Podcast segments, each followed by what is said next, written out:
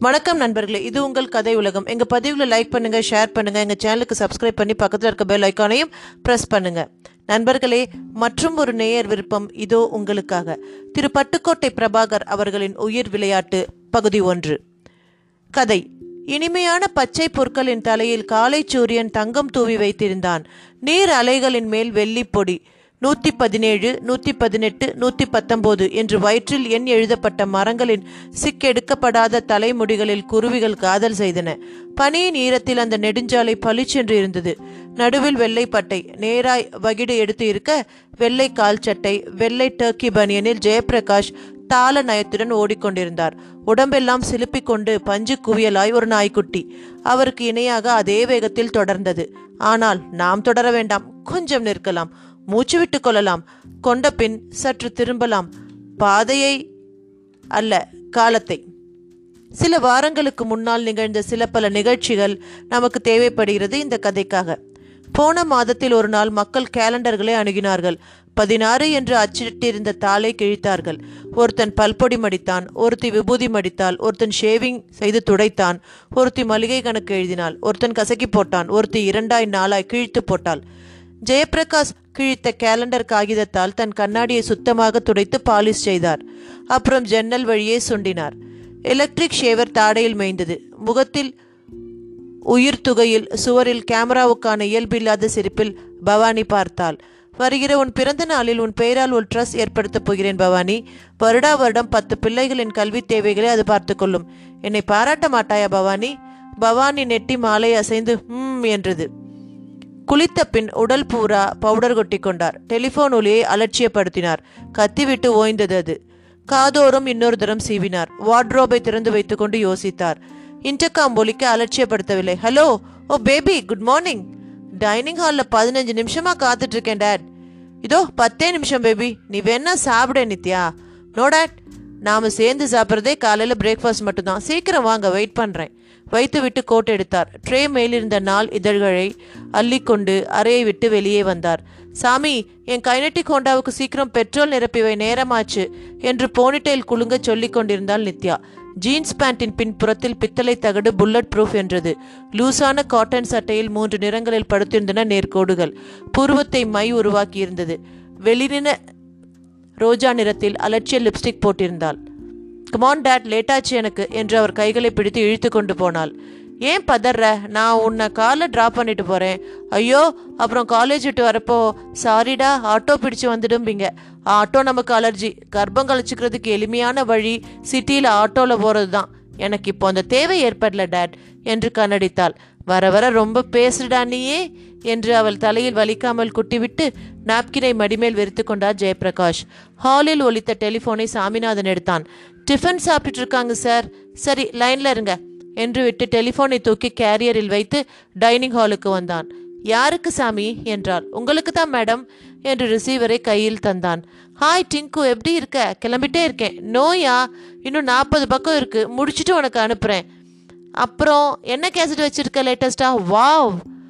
Speedo? ரொம்ப த்ரில்லாக இருக்குமாமே. நானா? வரணுமா? இன்னைக்கு வேணாம். இன்னொரு நாள். வச்சிடட்டுமா? சாமிநாதன் ரிசீவரை சேகரித்து கொண்டு விலகினதும் யாருமா டிங்கு? தினகரன்னு பேருப்பா. டிங்குன்னு கூப்பிடுவோம். நல்ல பையன். ஏஜோக்கு சொன்னா காதை பொத்திட்டு ஓடி போயிடுவான்.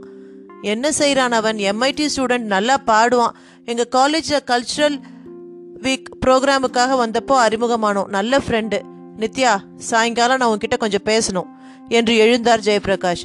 காரை நிறுத்திவிட்டு அவசரமாக இறங்கி சுற்றி வந்து கதவை திறந்து விட்டான் டிரைவர் ஜெயபிரகாஷ் இறங்கிக் கொண்டார். லிஃப்ட் ஆபரேட்டர் சொன்ன குட் மார்னிங்கை டிரைவர் தான் வாங்கி கொண்டான். எப்போதும் அப்படித்தான். ஆனால் எப்போதும் அவன் குட் மார்னிங் சொல்வான். ஆறாவது மாடியில் கதவு விழுந்ததும் வெளிப்பட்டு மார்பிள் ஒட்டின அலுவலக தரையில் பூட்ஸ் கால்கள் அதிகாரத்தனத்துடன் விரைந்தன. இடுப்பில் அடர்த்தியாய் சதை விழுந்து அம்மை தழும்பு தெரிய ரவிக்கை அணிந்த டேஞ்சர் என்ற உதட்டில் பூசியிருந்த தோல் வரை கூந்தலை சிலுப்பலாய் சிதற அடித்திருந்த ரிசப்ஷனிஸ்ட் சொன்ன குட் மார்னிங் சாருக்கு எதிரொலியாக புன்னகையுடன் கூடிய தலையசைப்பு வந்தது தொடர்ந்து நாற்காலிகளும் டைப் ரைட்டர்களும் கால்குலேட்டர்களும் ஃபைல் ரேக்குகளும் டெலிஃபோன்களும் சட் சட் என்று காலை வணக்கம் சொல்லின. அறைக்குள் நுழைந்ததும் கோட்டை கழற்றினார்.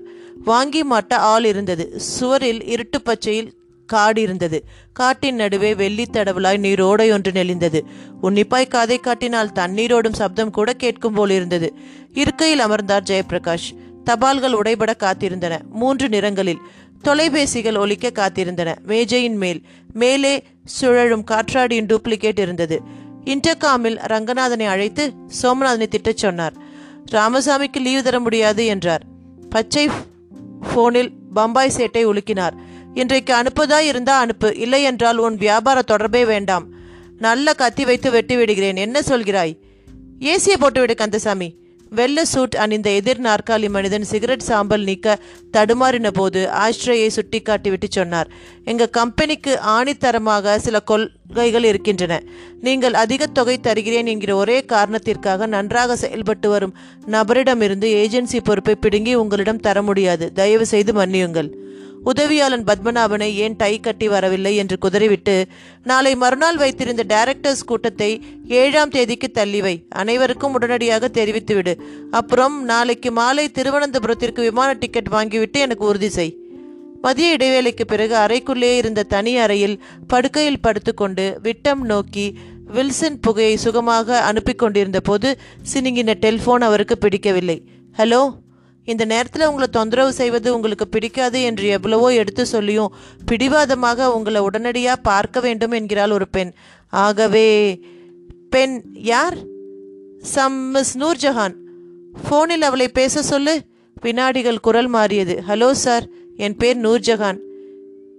என்ன உங்களுக்கு வயசு? தயக்கத்து பின் இருபத்தி இரண்டு. இதை பாருமா. நாலு மணிக்கு என் ரூமில் வந்து என்னை பாரு. அது வரைக்கும் எவ்வளவு அர்ஜென்ட் விஷயமாக இருந்தாலும் நாற்காலியில் உட்கார். மத்தியானம் ஒரு மணி நேரம் நான் ரெஸ்ட் எடுத்தே ஆகணும். என்று விட்டு வைக்க போன போது சார் நான் திருச்சியிலேருந்து வரேன். அப்துல் வஹாப் என அனுப்பினார். சிகரெட்டை உதறினார். Assistant professor Abdul Wahab? ஆமாம் சார். கல்லூரி நாட்கள் மனசெல்லாம் ரிப்பன் கட்டி படபடக்கிற இனிமையான நினைவுகளின் நிகழ்ச்சிகள் நிறைந்த சுகம் தடவின நாட்கள்.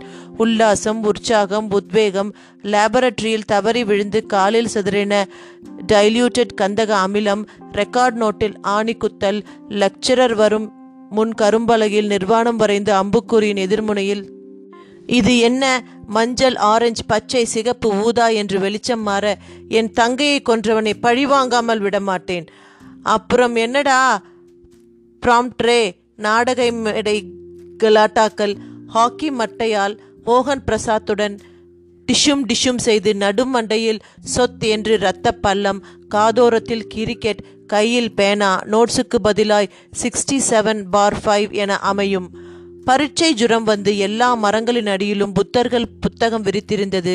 பரீட்சை ஹாலில் ஜட்டிக்குள் இருந்து மேலே உதிக்கும் குட்டி காகிதங்கள் நம்பர் நம்பராய் பேப்பரில் துழாவி அப்பா நான் பாஸ் ஆயிட்டேன். மற்ற மாணவர்களிடம் நடந்து கொண்டது போலவே ஜெயபிரகாஷிடமும் அவர் நடந்து கொண்டிருந்தால் பழகி இருந்தால் இன்றைக்கு மற்ற ப்ரொஃபஸர்களை மறந்து போனது போலவே அப்துல் வஹாபையும் மறந்து போயிருக்கும். அப்துல் வஹாப் ஒரு வித்தியாசமான ப்ரொஃபஸர் புன் சிரிப்பு ஒட்டின உதடுகள் அவருக்கு. ஒரு நாளும் அவை யாரையும் நோக்கி get out of my class என்று உச்சரித்ததில்லை. என்ஜாய் பாய்ஸ் பல வருஷங்களுக்கு பின்னாலும் நினைத்து நினைச்சு மகிழ்ற ஏங்குகிற நாட்கள் இந்த கல்லூரி நாட்கள். இளமைக்கு எப்போதும் தனித்திமிர் உண்டு. அதை தொந்தரவு பண்ணி கட்டி போடாதீர்கள். கல்லூரி முடிந்ததும் நிஜமான உலகம் கோரமாய் பற்களை காட்டிக்கொண்டு உங்களை விழுங்க காத்திருக்கின்றது. இந்த பருவத்தில் குறும்புகளும் சுட்டித்தனங்களும் இல்லாதிருந்தால்தான் தப்பு. ஹாவ் ஃபன் ஆல்வேஸ் பொறுப்பாய் பாடம் படிக்கிற மாணவனை விட லூட்டி அடிக்கிற மாணவனை தான் எனக்கு பிடிக்கிறது. ஆனா நீங்கள் மனதில் முதிர்ந்தவர்கள் செயல்களுக்கான விளைவுகளை உணர்ந்தவர்கள் எல்லைக்கோடு என்று ஒன்று நிச்சயம் செய்து கொண்டு அதன் விளிம்பு வரை நீந்துங்கள். என்ன ஜெயபிரகாஷ் என் அறைக்கு வா. நான் தனியன். எனக்கு துணை பழுதடைந்த புத்தகங்கள் மட்டும்தான். எனக்கு வயது முக்கியமில்லை மனது. உன்னை எனக்கு பிடித்திருக்கிறது. இன்றைக்கு என்னோடு நீ பீர் அருந்துகிறாய். தப்பில்லை. பார்லி உடம்புக்கு நல்லது சூடு குறையும். முட்டாள் என்னிடம் சொல்வதற்கென்ன? நான் பணம் சேர்த்து செய்ய வேண்டிய காரியம் எதுவும் இல்லை வெறும் அச்சடித்த காகிதங்கள். நாளைக்கு நீ ஃபீஸ் கட்டவில்லை என்றால் பரீட்சை எழுத முடியாது. வடையனே உன் வாழ்க்கையில் ஒட்டடை படிந்துவிடும். இந்தா போய் கட்டி முதலில் ரசீது வாங்கி வந்து காட்டு. ஜெயப்பிரகாஷ் உன்னை தனிமையில் அழைத்து வந்தது உன் அந்தரங்கத்தில் கொஞ்சம் தலையிடுவதற்காக. சாரி எனக்கு உரிமை இல்லைதான். ஆனால் கடமை இருக்கிறது. அன்றைக்கு தேற்றில் உன்னோடு பார்த்த பெண்ணை நிச்சயமாக நீ மனம் செய்து கொள்ளப் போவதில்லை எனக்கு தெரியும். காதல் என்று பொய் வார்த்தையை உபயோகிக்காதே. அப்புறம் உன் மனசிற்கே நீ அந்நியனாகி விடுவாய். உன் நரம்புகளின் தேவை கொஞ்சம் பெண்மையின் அருகாமை. உரசல் தடவல். அப்புறம் அதன் உச்சமாய் உடல்களின் சங்கமம். வேண்டாம். அனாவசியமாய் அந்த அப்பாவியை கலைக்காதே. பெண்கள் வெண்டக்கா மாதிரி சுலபமாய் உடைந்து விடுவார்கள். உயிர் முக்கியமானது. தலை குனியாமல் நிமிர்ந்து என் கண்களை பார். தயவு செய்து ஒரு ஆரோக்கியமான விபச்சாரிடம் நீ சென்று வா. அப்படி சங்கடமாய் பார்க்காதே. உன் உணர்வுகளுக்கு வடிகால் கிடைத்த பின்னர் மனசு சுத்தமாகும். அப்போது சிந்தி அப்போதும் நீ அவளை விரும்புவதா இருந்தால் சொல். நான் நிற்கிறேன் தழகியிலாய். இந்த திருமணம் நடப்பதற்கு. என்ன? வாவ் என்ன ஒரு மதிர மனிதர். என்னை மனுஷனாய் செதுக்கியவர். மாயையை இனம் கண்டுகொள்ள கற்றுக் கொடுத்தவர். சிந்தித்து பார்க்க முடிவெடுக்க சொல்லித் தந்தவர். என்ன ஆச்சரிய மனிதர் என் காட்ஃபாதர் ஜெயபிரகாஷ் அவசரமாய் இன்டர்காமில் சொன்னார். நீ உடனே என் அறைக்கு வா. நூர்ஜஹான் வந்தாள். கூந்தலை முன்புறம் போட்டிருந்தாள். புடவையில் ஜரிகை கோடுகள் மின்னின. கைப்பையில் பட்டாம்பூச்சி. புருவங்கள் தொட்டுக்கொள்ள ஆசைப்பட்டன. விரல்களில் நகங்களின் முன்னேற்றம் அமர காத்திருந்தாள். அப்துல் வகாப் சாருக்கு நீ என்ன வேணும்? ஒரு வகையில் மருமகள் தலைமுறைகள் கடந்த சொந்தம். எப்படி இருக்கிறார் அவர்? இரண்டு மாதங்களுக்கு முன் ரிட்டையர் ஆகிவிட்டார். நிறைய படிக்கிறார். இன்னும் தனியாகத்தான் இருக்கிறார் இல்லை? இல்லை துணையோடு இருக்கிறார். யார்? இருமல்கள். அவருக்கு காச நோயின் அறிகுறிகள் தெரிகின்றன. மை காட் எனக்கு எழுதவே இல்லை. இந்த ஞாயிறு போய் பார்க்கிறேன். டாக்டரிடம் அழைத்துச் செல்கிறேன். ச்சே ரொம்ப நல்ல மனிதர். இருக்கட்டும். இன்னும் நின்று கொண்டே இருக்கிறாய். பரவாயில்லை உட்கார். என்ன விஷயமாக என்னை சந்திக்க வந்திருக்கிறாய்? நாளைக்கு ஒரு கம்பெனியின் இன்டர்வியூ. தவிர நாளையும் மறுநாளும் எனக்கு பேங்க் பரீட்சைகள் இருக்கின்றன. நான் சென்னைக்கு வருவது முதல் முறை. என் குடும்பத்தில் நான் தான் ஆண் பிள்ளை. நான் வேலைக்கு போய் சம்பாதித்தே ஆக வேண்டிய சூழ்நிலை. எனக்கு சென்னையில் யாரையும் தெரியாது. ஹோட்டல்களில் தங்க பயம். மாமா தான் உங்களை சந்திக்க சொன்னார். லெட்டர் கூட எழுதி தந்திருக்கிறார். என்று பட்டாம்பூச்சியை அழுத்தி கைப்பையை திறந்து உள்ளே தேடினாள். வேண்டாம் அவர் பெயரை சொன்னாலே போதும் நான் உதவுவேன். இரண்டு நாட்கள் நீ தங்க வேண்டும் அவ்வளவுதானே. கீழே விசிட்டர் ஹாலில் காத்திரு. ஐந்து மணிக்கு நான் அலுவலகத்தை விட்டு புறப்படுவேன். அடையாறில் போன மாதம் நான் வாங்கின பங்களா ஒன்று காலியாய்த்தான் இருக்கிறது. தாராளமாய் தங்கிக்கொள். தனியாய் இருப்பாய் அல்லவா? இல்லையென்றால் என் வீட்டிற்கே அழைத்துச் செல்கிறேன். வேண்டாம் இரவெல்லாம் படிப்பேன் தொந்தரவு. நீங்கள் சொன்ன இடத்திலேயே தங்கிக் கொள்கிறேன். இந்த உதவிக்கு நான் வார்த்தைகளை மிச்சப்படுத்து. அப்துல் வகாப் சாருக்கு நான் எவ்வளவோ நன்றி கடன் தர வேண்டியுள்ளது இந்த வாய்ப்பை தந்ததற்கு உனக்கு நான் தான் நன்றி சொல்ல வேண்டும். வேறு எந்த உதவி வேண்டுமானாலும் தயங்காமல் கேள். நான் உனக்கு தந்தை மாதிரி. நூர்ஜஹான் எழுந்து கொண்டாள். கீழே காத்திருக்கிறேன் சார். நல்லது என்றார். இன்டர்காமில் கார்த்திகேயனை வர சொல். விரல்களில் இங்க் கரை கொண்ட கார்த்திகேயன் வந்தான். இந்தா சாவி கொத்து. அடையாறில் வாங்கின புது பங்களாவுக்கு இரண்டு பேரை அழைத்து கொண்டு செல். கொஞ்சம் சுத்தப்படுத்தி தங்குகிற வசதிக்கு செய்துவிட்டு வா. பாத்ரூமில் தண்ணி வருகிறதா என்று பார். எல்லாம் செய்துவிட்டு அங்கேயே இரு. நான் வரும் வரையில். எஸ் சார் சொல்லிய கார்த்திகேயன் விலகினான். இத்துடன் இந்த பதிவு நிறைவு பெறுகிறது. இந்த சுவாரஸ்யமான கதையின் அடுத்த பதிவோடு விரைவில் உங்களை சந்திக்கிறேன். நன்றி. வணக்கம்.